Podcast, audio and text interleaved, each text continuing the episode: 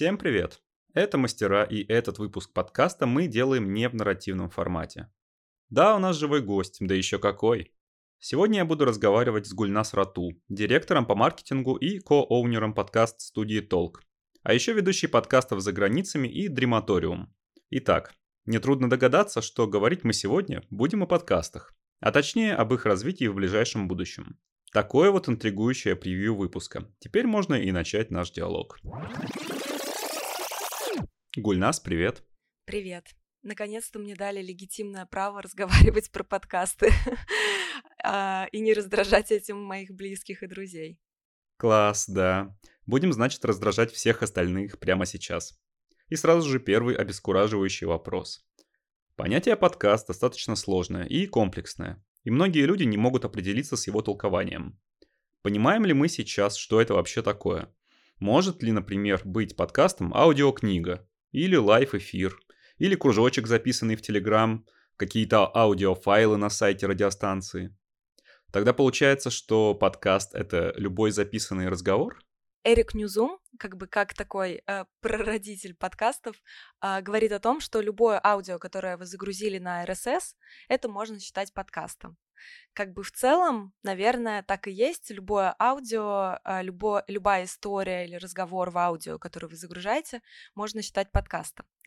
Мне не совсем нравится это определение, потому что, ну, как бы технически оно корректное, но когда мы слышим слово подкаст, мы сразу представляем вот э, из рилсов, из мемов разговор э, а, трех белых цисгендерных мужчин, которые сидят с микрофонами и обсуждают какие-то э, вещи не всегда самые интересные. А, поэтому как бы технический ответ да, но из-за этого мне очень хочется отстраиваться от слова подкаст, потому что я понимаю, что есть вот этот шлейф а, стереотипов.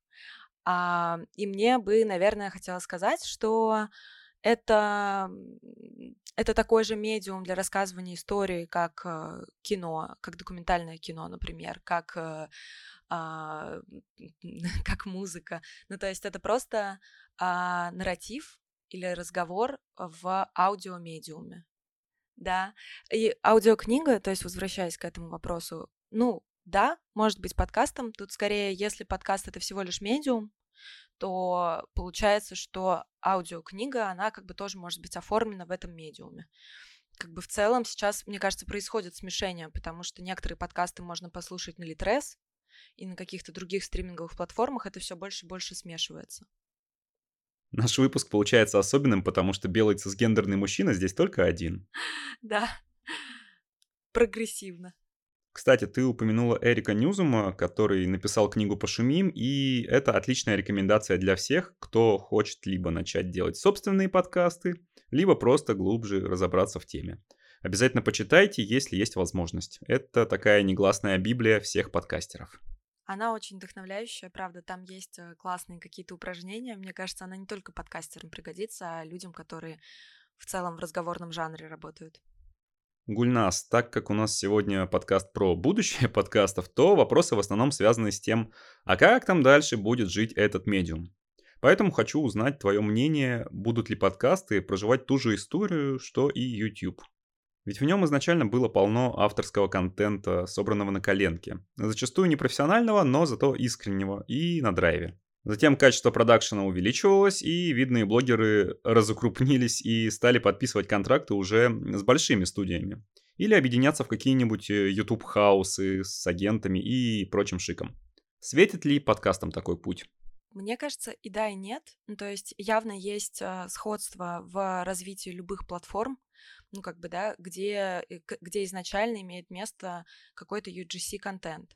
Ну, то есть э, то же самое, мне кажется, было с Инстаграмом, с ТикТоком и вообще с другими медиаплатформами, когда приходят а, какие-то первые блогеры, ловят свою аудиторию, и потом через какое-то время становится сложнее пробиться наверх. Я думаю, что это довольно-таки индивидуально, но я все равно считаю, что подкасты будут распределяться между большими лейблами, просто потому, что это дает возможность для буста в плане роста. Ну, то есть, как бы я не считаю, что независимым подкастом будет зак- закрыт путь, то есть я не считаю, что мы даже приблизились к тому, что охватили рынок. То есть нет, рынок а, все еще гигантский, мы его все еще не охватили. И вот как бы студии, которые сейчас есть в России, я даже не могу сказать, что они прям прямые конкуренты, потому что у, каждого, у каждой студии есть как бы немножко как будто свой трек и своя аудитория. Вот, поэтому я думаю, что есть э, прекрасное количество прекрасных подкастов, которые независимые сейчас, да, я думаю, что они будут тяготеть к тому, чтобы разделяться по лейблам, но это как бы не пока что, мне кажется, мы пока рано говорить о том, что они уже там, э, что уже все раз, раскрупнились, как ты сказал, и уже вот э, существует какая-то там борьба. Но тем не менее, хантинг наиболее крутых и оригинальных авторов уже идет. Да, уже идет. Но не только, на самом деле, каких-то лучших, оригинальных в плане больших, хотя это, конечно, тоже, да, потому что как лейбл, например, для нас важно, чтобы мы а, отбирали конкретные подкасты, которые нам отвечают там, нашим ценностям и стандартам, даже если они маленькие. И мы как бы на это смотрим как на возможность инвестировать в эти подкасты. То есть мы помогаем им расти, продюсируем их, потому что, например, они нам нравятся, нам кажется, они классные, и мы их там помогаем им расти. Вот из последнего, наверное, это базис. Классный очень подкаст, мы его очень любим. И вот э, они как раз там за последнее время как-то подросли за счет мероприятий, за счет э, промо. Наверное, это вопрос ресурсов, но будет ли в скором времени вопрос количества подкастов на платформе превалировать над качеством? Например, Netflix. Замечательный сервис, но на нем есть 10% хорошего и 90%, скажем так, остального контента. Да, Netflix э, интересный пример, потому что это самый такой противоречивый референс для нас. Э, какие-то вещи, ну, они делают прям классно, но абсолютно не все. Что ты подразумеваешь под платформой? Например, Apple подкасты или конкретно то, что делают студии те или иные? Хороший вопрос, да. Я имел в виду то, что делают студии. Я думаю, что здесь э, у всех будет немножко своя история, потому что кто-то действительно берет количеством. Ну, то есть э, это не то чтобы плохо, просто ну, у них есть своя аудитория, они как бы делают похожий контент довольно много, они знают, как там делать такой контент. А мы в этом плане скорее, скорее ориентируемся на качество. У нас такой подход, как бы slow stories. Мы не делаем какие-то быстрые хайповые штуки, я не говорю, что плохо делать хайповые штуки, это классно, когда кто-то умеет их делать, наверное, но у нас как бы а, анти а, там инфопотреблением, в общем. Осознанный подход. Да, да, спасибо большое. а, и мы а, ориентируемся, мы сравниваем, да, себя э, с стриминговыми платформами, которые делают там, сериалы, а, с кинопродакшеном. А, мы вот пытаемся, в общем, у смежных каких-то сфер учиться, и нам очень нравится референс А24, вот, потому что, мне кажется, это, ну, прекрасный референс вообще подхода к качеству и при этом к получению своей аудитории. То есть они не просто какие-то такие нишевые, андеграундные ребята, а, но при этом ты, вот когда я говорю А24, ты понимаешь, что это за кинопродакшн. Да, понимаю, но поясним слушателям, что А24 — это независимая студия, которая ответственна за множество необычных, но классных фильмов, которые собирают и звездный каст, и неплохие сборы. Я точно помню, что видел их реинкарнацию, «Маяк», «Солнцестояние». Все везде и сразу. У них еще прекрасные сериалы. Оу, а вот про сериалы я не знал. Надо будет чекнуть. Но зато я хорошо помню про сериал, который длится уже полтора года — в нем про то, что Инстаграм признан экстремистским и запрещен на территории Российской Федерации. Не могу это не напомнить. Кстати, про запрещенные площадки и будущее подкастов в России. Мы потеряли Anchor, ушел Spotify, непонятно какие еще сервисы покинут нас. Побуждает ли уход этих компаний наши отечественные площадки как-то развиваться и подхватывать аудиторию? Или западные сервисы стали недоступны, значит можно забыть и про их аудиторию? Ой, это просто как довести до слез короткой истории подкастера. а, а, в общем, я вижу два трека в этом. То есть, допустим, то же самое произошло с Инстаграмом. А, часть людей там как-то пытается им пользоваться, или часть людей, которая уехала из России, ну, то есть не находятся в России, пытаются там тоже продолжать пользоваться Инстаграмом.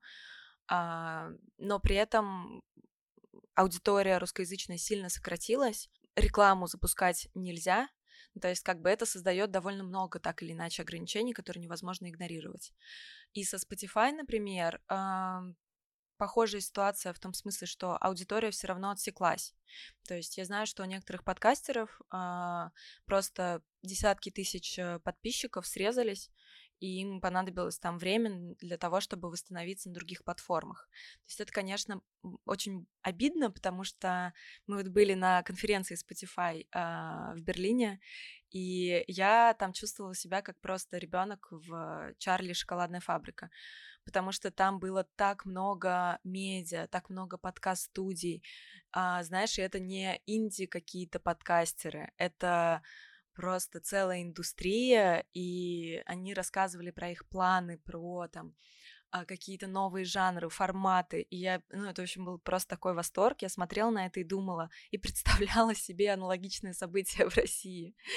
А, и понимаю, что просто, ну, нет столько ресурсов пока что.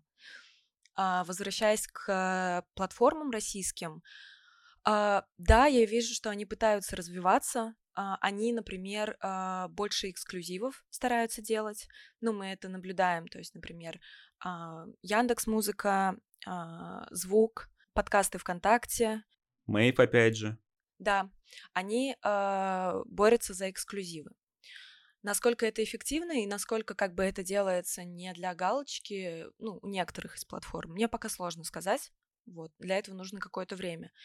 Я думаю, ну, как бы для меня это как бы один из прогнозов, э, что, что это как бы может дать буст и подкаст-студиям, хороший, ну, как история русского секса.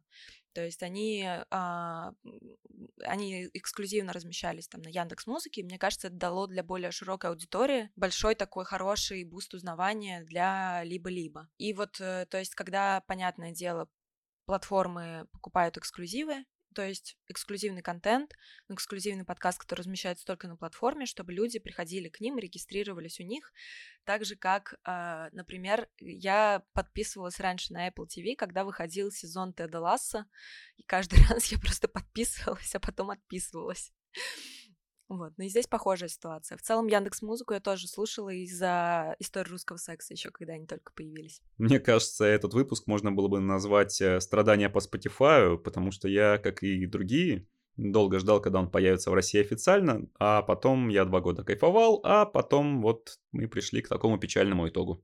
Там еще очень хорошие а, алгоритмы. Вот это большая проблема подкастов, что а, площадки, они пока что довольно плохо продвигают их, то есть там как бы все такая какая-то серая зона, а в Spotify довольно хорошо работали рекомендации, там, вплоть до того, какую музыку ты слушаешь. Можно было посмотреть, какую музыку слушают твои подписчики на твой подкаст. Да, на небесах только и разговоров, что про алгоритмы Spotify. Да.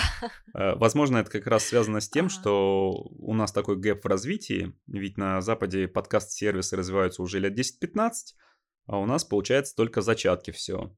В связи с этим вопрос. Везде идет рост э, подкастов и в плане их количества, и аудитории, и прослушиваний, и банально ресурсов на них тратится больше. Однако есть важный тонкий момент, а именно статистика. Ее сложно как-то систематизировать, площадок дистрибуции много, но у каждой ведутся какие-то свои подсчеты. Что такое вообще одно прослушивание? Это один клик по файлу, одна загрузка на устройство, прослушивание, не знаю, длительностью больше минуты или больше 10 минут. А сколько их будет, если слушать один и тот же выпуск на разных девайсах? В общем, вопросов много и цель одна.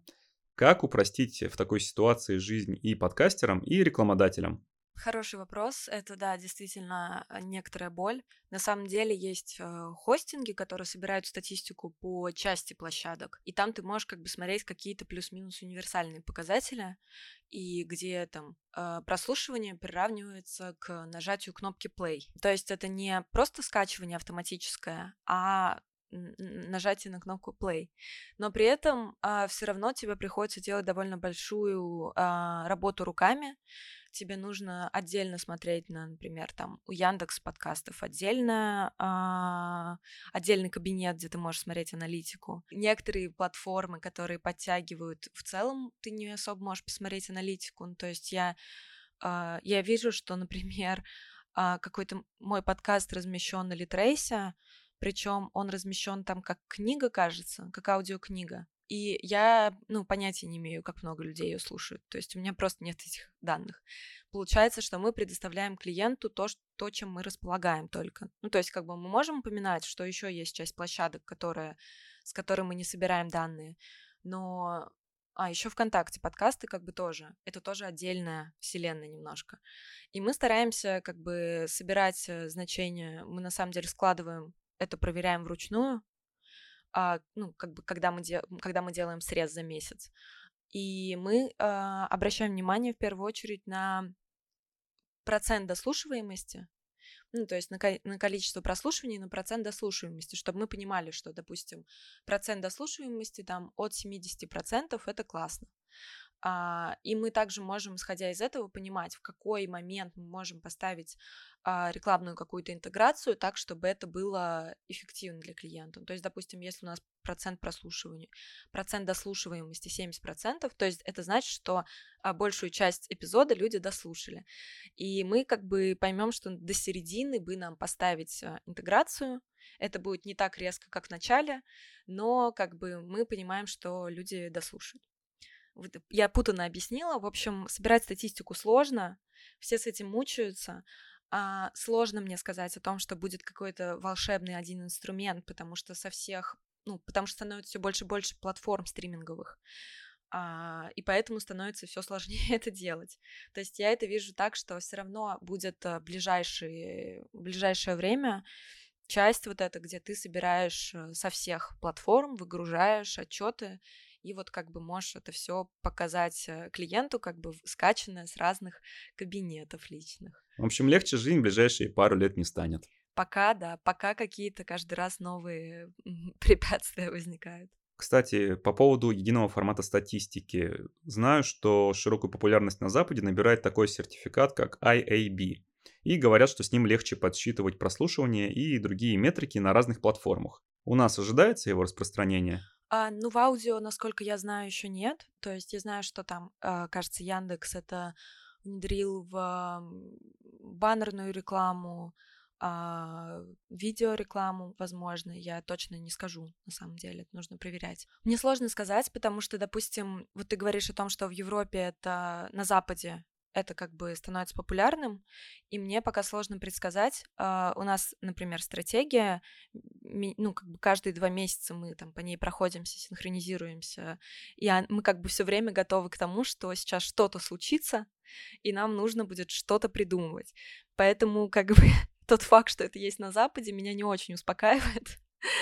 Uh, поэтому я не знаю, в общем, мы просто на это не очень рассчитываем. Мы пытаемся там больше просто самим, сами проводить исследования, а, пытаться как-то, в общем, выгружать эти статистики так, чтобы это было... Мы везде указываем как бы минимальное значение. То есть мы понимаем, что то, что мы можем посчитать, как бы за это мы можем там, нести ответственность. А то, что как бы сомнительно, там какая-то серая зона, мы это как бы просто делаем как плюс, есть еще вот это, вот это, вот это, но мы это, к сожалению, не можем корректно посчитать. Просто... Туман войны. Да, да, это туман войны.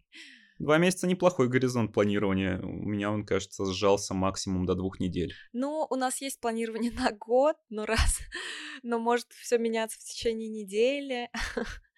Скажи, ты упомянула про рекламные интеграции в подкасте. Допустим, э, выпуск идет 30 минут. Средняя дослушиваемость его, например, до 20 минуты. А реклама расположилась на 15. Как в таком случае померить эффективность от такой рекламы? Или это все интуитивно? О боже. Нет, это хороший вопрос, и у меня даже, наверное, есть ответ. Это зависит от э, клиента, конечно, и от его запросов. Вот я сейчас много думаю над тем, каким, например, брендам подкасты не нужны. Ну, не нужна им интеграция и все. А, ну, как бы, мне кажется, это честно, и хочется, как бы, чем лучше мы это понимаем, кому она нужна, кому она там, для кого она просто не сработает, тем нам становится проще, наверное, сотрудничать эффективно. А, как померить? Есть истории, когда мы ну, распространяем промокоды, и тогда это как бы довольно просто. Мы просто смотрим на активацию этих промокодов. А, это как бы один момент. Но здесь мы тоже должны понимать, насколько мы насколько эта реклама убедительна, насколько это не просто как бы на знание реклама, насколько эта реклама как там нативная, насколько аудитория лояльна к ведущему, а аудитория подкастов э, действительно лояльна к рекламе, потому что подкасты в России не монетизируются. Это тоже такой момент, из-за которого западные коллеги э, просто смотрят на нас э, с большими-большими глазами и спрашивают, а как, как вы выживаете, а зачем вы вообще это делаете, если подкасты у вас не монетизируются. Соответственно, поэтому а, аудитория, как бы, ну, вот представляешь, ты слушаешь подкаст, тебе нравится ведущий, ты хочешь, чтобы он продолжался, и ты слышишь рекламу, и она тебя не раздражает, потому что это как бы единственный способ а, существования этого подкаста. И у тебя скорее вот в подкастах такое партнерское какое-то чувство, что классно, этот бренд поддерживает моего любимого подкастера. Вот, потому что это как бы более такая узкая а, история. Поэтому ну, как бы есть довольно много факторов, но один из самых простых и часто желаемых э, брендами способов — это промокоды. Но мы здесь должны понимать, что это как бы зависит если это что-то недорогое и довольно-таки простое, во что можно вовлечься, то тогда это да.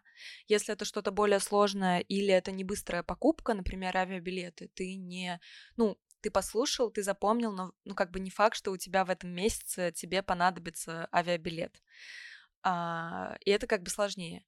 Поэтому мы еще дополнительно а, внедряем какие-то вот промежуточные шаги. Потому что начать слушать подкаст, на мой взгляд, это то же самое, что совершить покупку. Ну, то есть это как бы какое-то действие, ты просто идешь, тебе показываются рекомендации, тебе нужно как бы сделать какое-то усилие и начать слушать. Это даже не Netflix, который просто заходишь на сайт, он начинает все проигрывать, тебе все трейлеры просто вот так в лицо показывать, бить по глазам, что ты такой, ладно, ладно, смотрю вот это. А подкаст-платформы так не делают.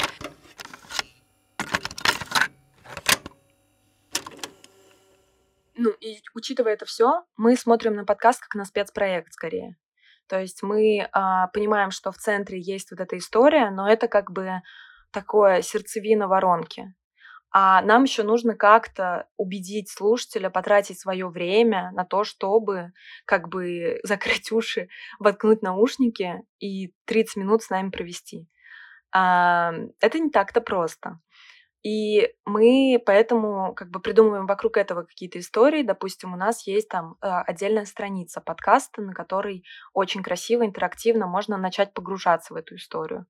И это как бы тоже хорошая такой такой, такая прокладка между подкастом и брендом. Ну, в том плане, что ты можешь там посмотреть статистику, ты можешь посмотреть, сколько людей кликнуло на подкаст, можешь посмотреть, сколько людей кликнуло на там а, каким-нибудь, ну, какую-то геймификацию, сколько людей оставило свою почту, сколько людей там скопировало промокод. В общем, это такая прослойка. И, и там так, такие же какие-то спецпроекты в СМИ. Ну, то есть мы смотрим на подкаст как на импульс. Ну, то есть вот есть как бы классный импульс, там есть классные люди, там покрываются какие-то классные темы, это сделано смешно и прикольно, и мы как бы вот эти споры э, рассыпаем вокруг. Это очень помогает на самом деле для того, чтобы собрать э, статистику и придумать под клиента какие-то интеграции, потому что часто бывает такое, что идея подкаста очень нравится бренду, но у него вопросы по статистике, по охватам, по тому, как это все считать. И еще, наверное, потому, как отчитываться своему руководству. Но вообще это, конечно, крутой пример, когда истории промотируются так комплексно, словно раздвигая границы уже устоявшегося жанра. Это круто. Да, да. То есть мне нравится говорить, что это, как бы, знаешь, это разговор за пределами аудио. И здесь как бы вот этот вот выход за пределы медиума, он очень помогает посмотреть шире гораздо на идею. То есть нам же не важно обязательно сделать это. Нам самое главное донести до аудитории эти идеи, а не просто там, 5 звездочек на Apple подкастах. Подписывайтесь, ставьте лайки. Да, кстати, подписывайтесь, ставьте лайки этому подкасту на любых удобных вам платформах. Мы есть почти везде. Пофантазируем о будущем. Нейросети. Которые, мне кажется, уже всем надоели, однако с этим инструментом нам дальше жить. Поэтому вопрос. Как нам использовать искусственный интеллект в подкастинге будущего? Может, он позволит как-то расширить число слушателей или, например, делать синхронный нейроперевод, помогать со сценариями выпусков. или более того, создавать генеративные подкасты с голосовыми помощниками? И, что более важно, не утонем ли мы в таком нейроконтенте?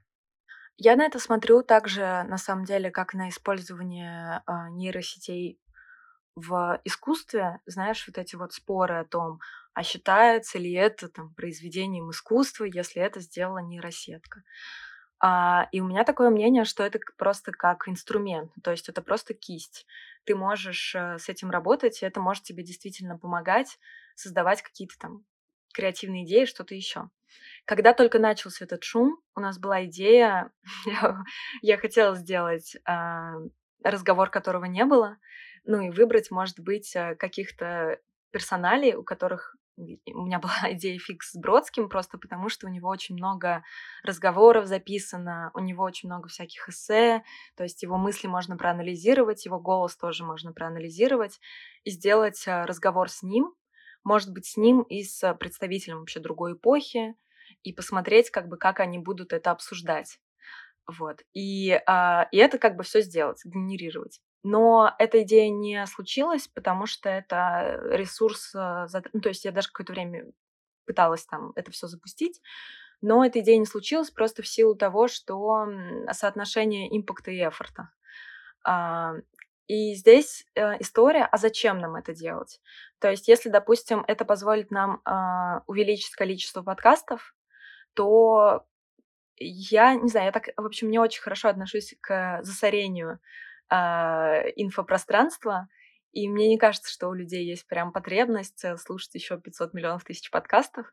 Про голосовых помощников это прикольная штука, потому что, опять же, э, мне бы хотелось, чтобы мы эти наши истории аудио production как-то внедряли в, может быть, в интерфейсы э, приложений. В некоторых моментах это может работать классно, если, опять же, говорить про историю целиком, а, что не нужно ограничиваться только подкаст-платформами. И здесь это может действительно помочь, когда тебе нужен какой-то большой, большой массив контента.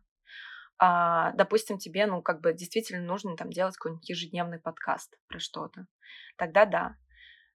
Сейчас а, мы использ... я, я, например, использую чат GPT скорее как какой-то креативный штурм, и когда нужно быстро что-то сгенерировать. То есть, знаешь, предварительный этап. У нас очень долгий предпродакшн. А, и вот э, расскажу пример, прямо слив информации. А, нам нужно было придумать а, быстро очень, как всегда, вчера идеи для подкаста «Я с тобой», это подкаст такой, поддерживающий голосовые сообщения. Он очень простой, он очень просто сделан, но он, наверное, один из самых популярных наших подкастов. А, представляешь, сколько боли это мне причиняет, учитывая, что я делаю подкаст, где над каждым эпизодом просто по два месяца работаю, а подкаст «Я с тобой» остается самым популярным. Это такие голосовые сообщения поддерживающие. И нужно было сгенерировать довольно быстро идеи там, тем следующих тоже для спонсорского сезона.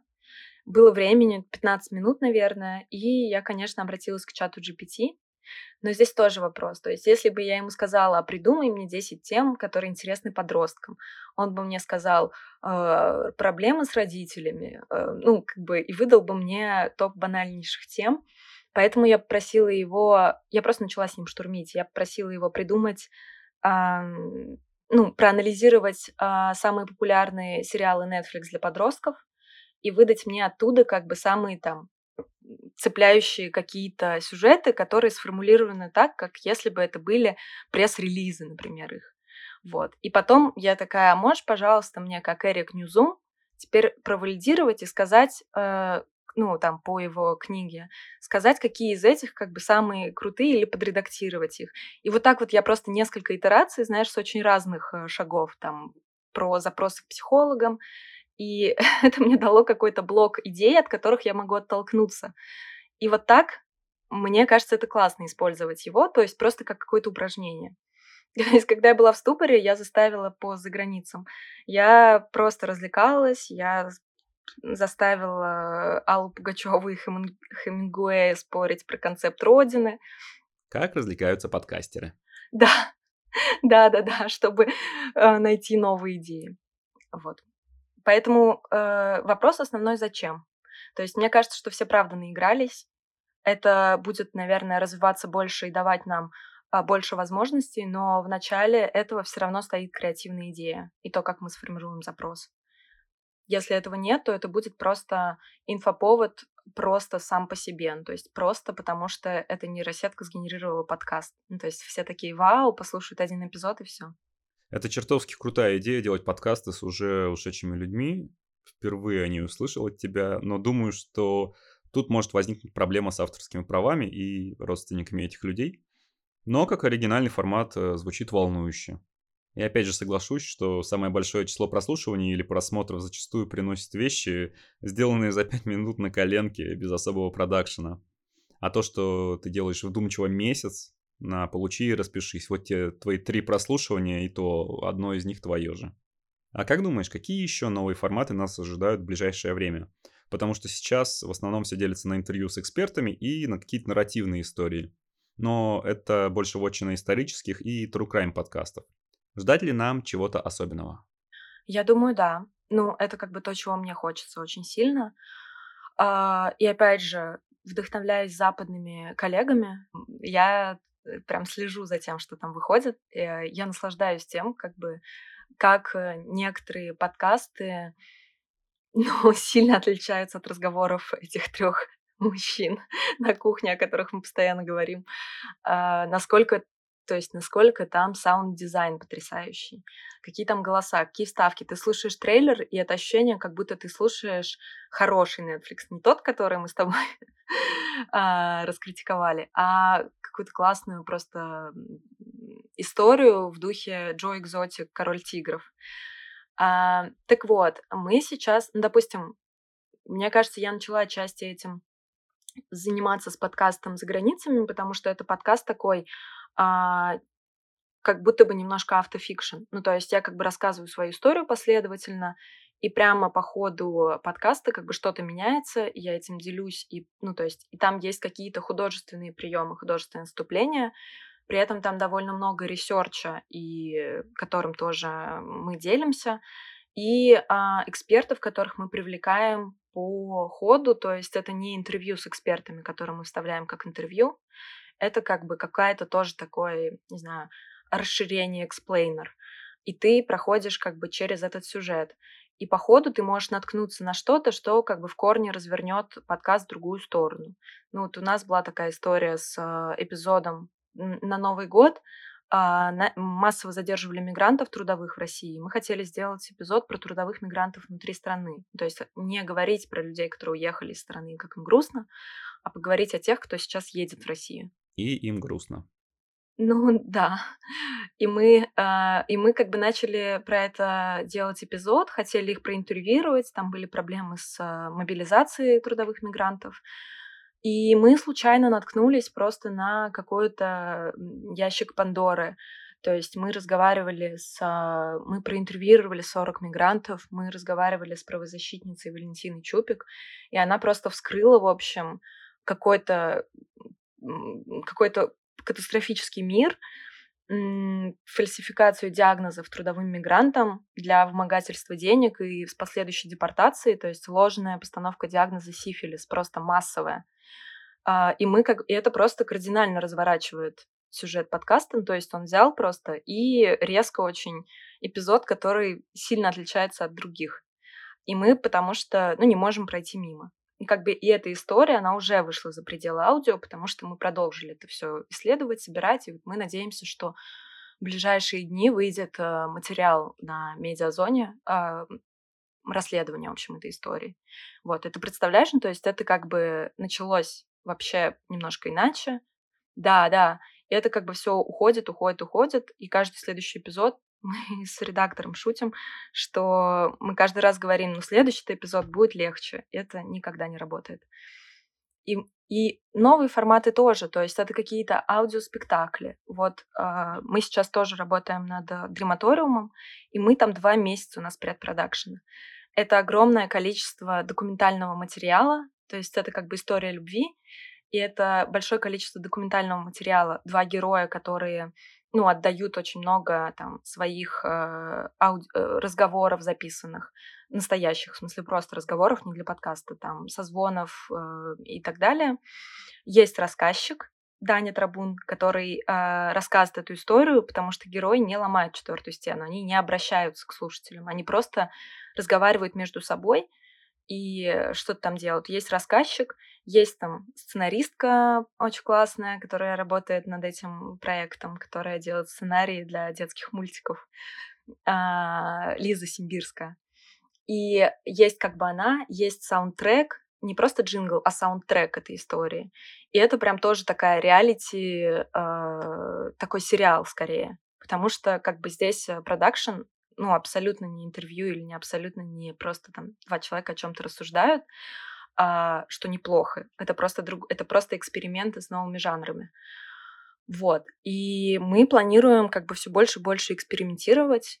И у нас э, вот начинается новый сезон. Мы сезонами выпускаем флагманские подкасты. И у нас вот заканчивается сезон, который называется «Эскапизм», и начинается новый сезон, не такой печальный, как эскапизм. И в этом сезоне у нас тоже будет как бы такие новые форматы, вот, и экспериментальный тоже один подкаст. А, но я пока не буду рассказывать, чтобы вам пришлось следить за этим.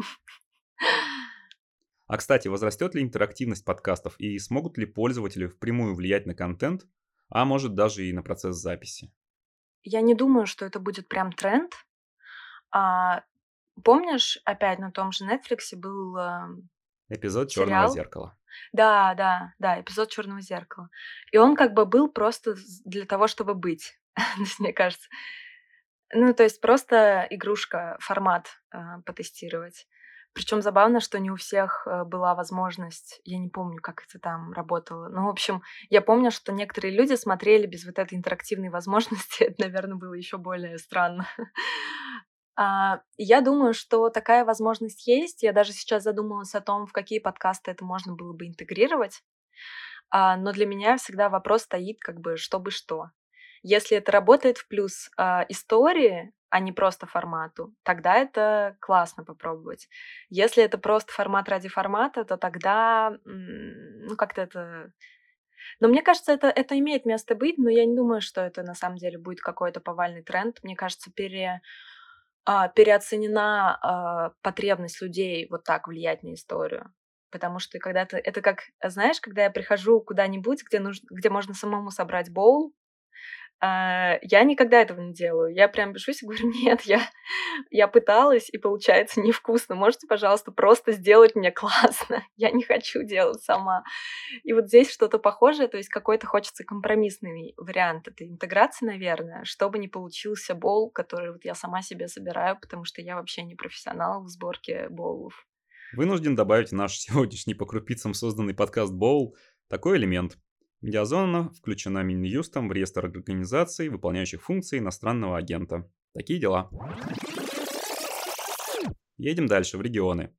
Можно ли считать, что подкаст – это столичная история? Формат, который популярен только в крупных городах. Будут ли регионы активнее слушать и вовлекаться в подкасты? Ты просто опять попал в мою боль. Это моя просто обсессивная идея фикс, если честно. Я очень хочу, я даже не буду сейчас рассказывать подробности, потому что я все еще не отчаялась и надеюсь реализовать эту идею.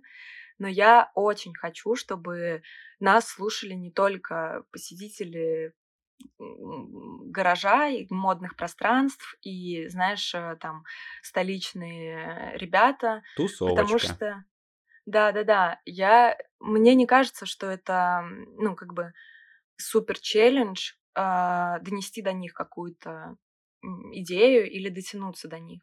Потому что это ну, как бы это тоже классно, классно э, и приятно, когда нам удается вступить с ними в диалог. Но мне так э, хочется дотянуться до условной периферии. Мне кажется, что это очень важно. И моя идеалистская такая, знаешь, э, энтузиастская мечта что если мы сможем хотя бы чуть-чуть повлиять на то, что мы немножко наладим диалог э, с э, в общем, за пределами Москвы, там, за пределами Петербурга, с более отдаленными регионами, то, мне кажется, я буду очень э, счастлива этому факту. Э, ну, в общем, это про, скорее, мое видение, что я понимаю, я очень хочу, чтобы подкасты слушало больше а, людей из регионов и больше, в принципе, той аудитории, которая сейчас, ну, этим не мыслит. Хотя вот мои родители, наконец, они очень долго не понимали, в чем прикол. И теперь они говорят Алисе, там, Алиса, включи такой-то подкаст. Я очень этому радуюсь. Мне кажется, что здесь э, проблема в носителях. То есть они не пойдут слушать в Apple подкастах, вероятно. Как бы это даже не с, регион, не с региональностью связано. Я думаю, что до сих пор есть очень много людей, которые э, ну, не очень понимают, что такое подкаст. А, а уж тем более там более взрослое поколение. То есть то, что мы перепридумали радио, для них как бы не очень понятно. Зачем еще идти куда-то, чтобы слушать радио. Но при этом есть подкасты, которые слушают очень много людей. А, они там, распространяются в чатах, и это подкасты, которые публикуются прямо на сайтах. Есть люди, которые слушают подкасты прямо на сайтах, то есть не переходя на платформы. У аргумен... На аргументах и фактах есть подкасты. А их слушает довольно много людей. То есть э, это как бы вопрос вообще коннекта, мне кажется, с аудиторией. Э, и мы вот работаем над тем, на самом деле, чтобы нащупать его. И я очень хочу, я готова там региональную рекламу на радио э, пускать, там что-то еще, э, расклеивать, знаешь, объявления на подъездах. Это, кстати, интересная тактика продвижения, э, что, конечно, очередная боль для подкастера. Ведь кажется, что сейчас записать э, выпуск гораздо легче, чем сделать так, чтобы его потом услышали. И если в онлайне есть способы по типу тех же коллабораций или платной рекламы, то в офлайн продвижении совсем другая жизнь и другие методы. В частности, я знаю, что периодически проходят мероприятия для подкастеров и им сочувствующих. Как думаешь, это действенный инструмент? Я вот говорила ранее как раз про эту конференцию All Years от Spotify. А, кстати, забавно, там их Head of Podcast говорила, что про вещи, которые бесят в подкастинге, и она там, у нее был спич о том, что хватит хранить подкасты каждый год. Что подкасты хоронят каждый год уже 10 лет. Ну, а, ну, как бы, потому что на Западе там чуть раньше. А, и, да, ее был point в том, что прекратить это делать, потому что каждый год мы заново собираемся огромным там, количеством людей. Мне кажется, что на это нужно больше времени, если честно, потому что мы хотели делать э, образовательные истории, но не совсем вокруг подкастов. Ну, то есть не только вокруг подкастов, потому что, вот, смотри, какая ситуация. Мы э, ищем, например, продюсеров, звукорежиссеров, сценаристов.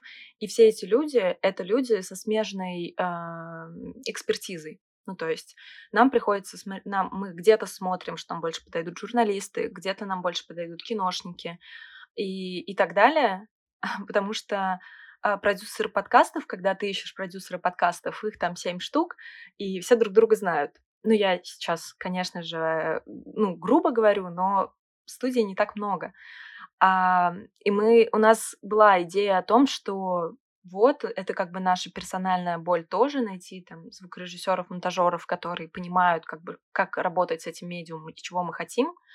А, и у нас, да, была эта проблема, и мы думали, вау, мы просто будем сейчас собираться с какими-то классными людьми, объединяться. А, мы думали про, ну, всякие non-music production, в общем, non-music audio. А, и просто все еще, то есть для того, чтобы это сдвинуть и повысить ценность образовательных мероприятий, нужно сначала, как бы, есть промежуточный шаг, про который мы забываем, что нам сначала нужно донести, почему, как бы, это вообще интересно. И пока так много людей думает, что зачем слушать подкасты, а, делать э, образовательные мероприятия про подкасты, наверное, как бы сложно. И я бы тут сказала о том, что э, интересно, пока в России просто это не так развито, интересно делать э, это коллективно, то есть это про подкасты и креативные индустрии в целом. Тогда это получается как бы интересно, и мне кажется, это что-то, где мы можем, правда, обмениваться опытом и вдохновляться этим. Потому что у нас такой принцип, что мы вдохновляемся вообще всем чем угодно. Ну, то есть мы можем вдохновиться каким-то баннером, каким-то, в общем, увидеть что-то и подумать, вау, а как мы можем это при, применить в нарративе? То есть как это может сработать? Как бы это было в аудио? Это знаешь, как, как бы звучал синий цвет. ну, ну, как бы а, нет каких-то прям а, границ. То есть, э, подытоживая, мне кажется, что прям профильные-профильные мероприятия — это скорее э, на не очень большую аудиторию людей, которые делают подкасты. А вот э, такие смежные, вовлекаться в смежные э, сферы и обмениваться опытом, вот это классно. Вот, мне так кажется. Могут ли подкасты в будущем стать неким корпоративным внутренним инструментом? И вдогонку, похожий вопрос. Может ли этот формат заменить какие-либо уже устоявшиеся форматы в сервисном обслуживании? А, классный вопрос, на самом деле. А, я не могу сейчас вспомнить наверняка, делали мы что-то подобное или нет. А, но я хотела сделать такую штуку. Просто у нас там не хватает рук на это. Потому что мне кажется, что особенно для больших корпораций это классная штука. Вот оф-топ. А, я, когда училась в школе, я узнала, что у нас а, были раньше радио, там какие-то эти а, линии, эти провода, в общем. И что у нас раньше в школе было радио, наверное, там в какое-то советское время. И у меня была идея фикс возродить это радио в школе потому что, ну, во-первых, как будто в американских фильмах, знаешь, которые ты смотришь, и там у них есть радио иногда, и просто это прикольно, и у меня ничего не получилось, потому что все это давно просто прахом превратилось в прах. А, но это как бы история, которую очень хочется внедрять, и внедрять как а, я вижу два вектора в этом. Первый вектор как бы более такой простой, может быть, короткий. Это когда это просто как некоторый entertainment, тимбилдинг, капсула времени, в общем, в рамках какого-то ну, значимого дня события, корпоратива, дня рождения компании, это можно внедрить как бы как, э, ну, как классный способ, не фотобудка, а аудиобудка, которую можно там классно смонтировать и сделать такую капсулу времени, э, сделать, почистить ее, сделать короткой классной, там, со звуками компании, э, и через год на следующем дне рождения послушать. Ну, это то есть я просто так сейчас набросала, например, это как бы прикольно. А про как бы замену email рассылок, мне кажется, это тоже классно. Мне кажется, здесь есть простор для того, чтобы приглашать э, туда самих сотрудников, ну, как бы разговаривать с ними о чем-то. Это, это как бы альтернатива бесячим митингам, где вы просто сидите 100 часов. Это как бы что-то, что почистил монтажер, поэтому вы звучите прекрасно и коротко, и по существу. И вы можете послушать, вы можете как будто бы дотянуться и поговорить вот как бы вот в таком простом формате разговорной речи, а, опять же, как будто бы довольно близко, с руководством компании, например можете прийти с запросом. Ну, то есть мне кажется, что здесь очень большой простор для внутрикорпоративной культуры, и это не так сложно, тебе не нужно тратить много сил на дистрибуцию, потому что это внутренняя, например, история. И мне кажется, что это классный инструмент. Я не знаю, насколько он прям стоявшийся, потому что я знаю, что некоторые корпорации пытаются делать что-то подобное.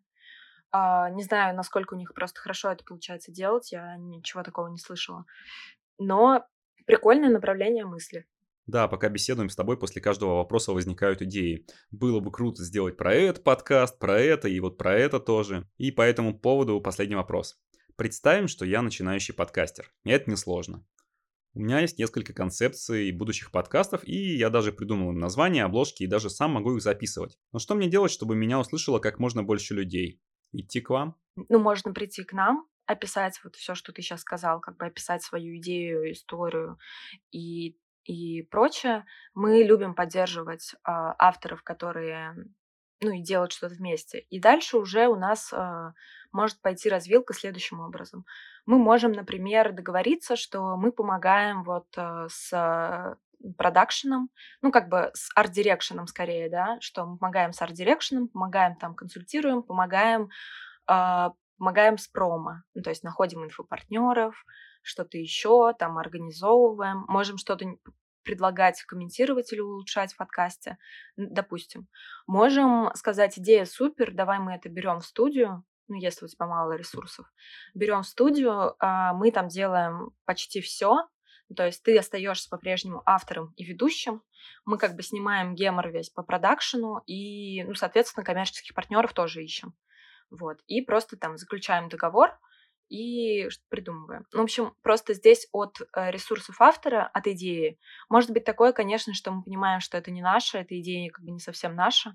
Мы можем в целом посоветовать другую студию или, ну, предложить какой-то формат, где мы можем проконсультировать или что-то еще.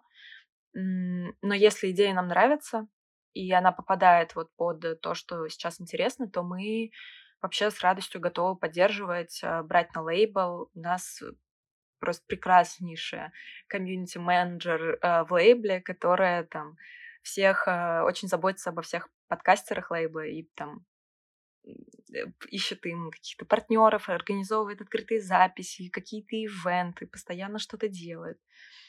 Так что, если у тебя есть идея подкаста, если ты про это, то приходи. Друзья, вы все слышали сами. Если у вас есть идеи, как сделать подкастинг в России лучше, то найти контакты студии Толк не составит труда. Ну или можете оставлять свои комментарии под этим выпуском, мы их ценим и читаем. А на этом все. Рекурсивный подкаст про подкасты от мастеров подкастинга завершен.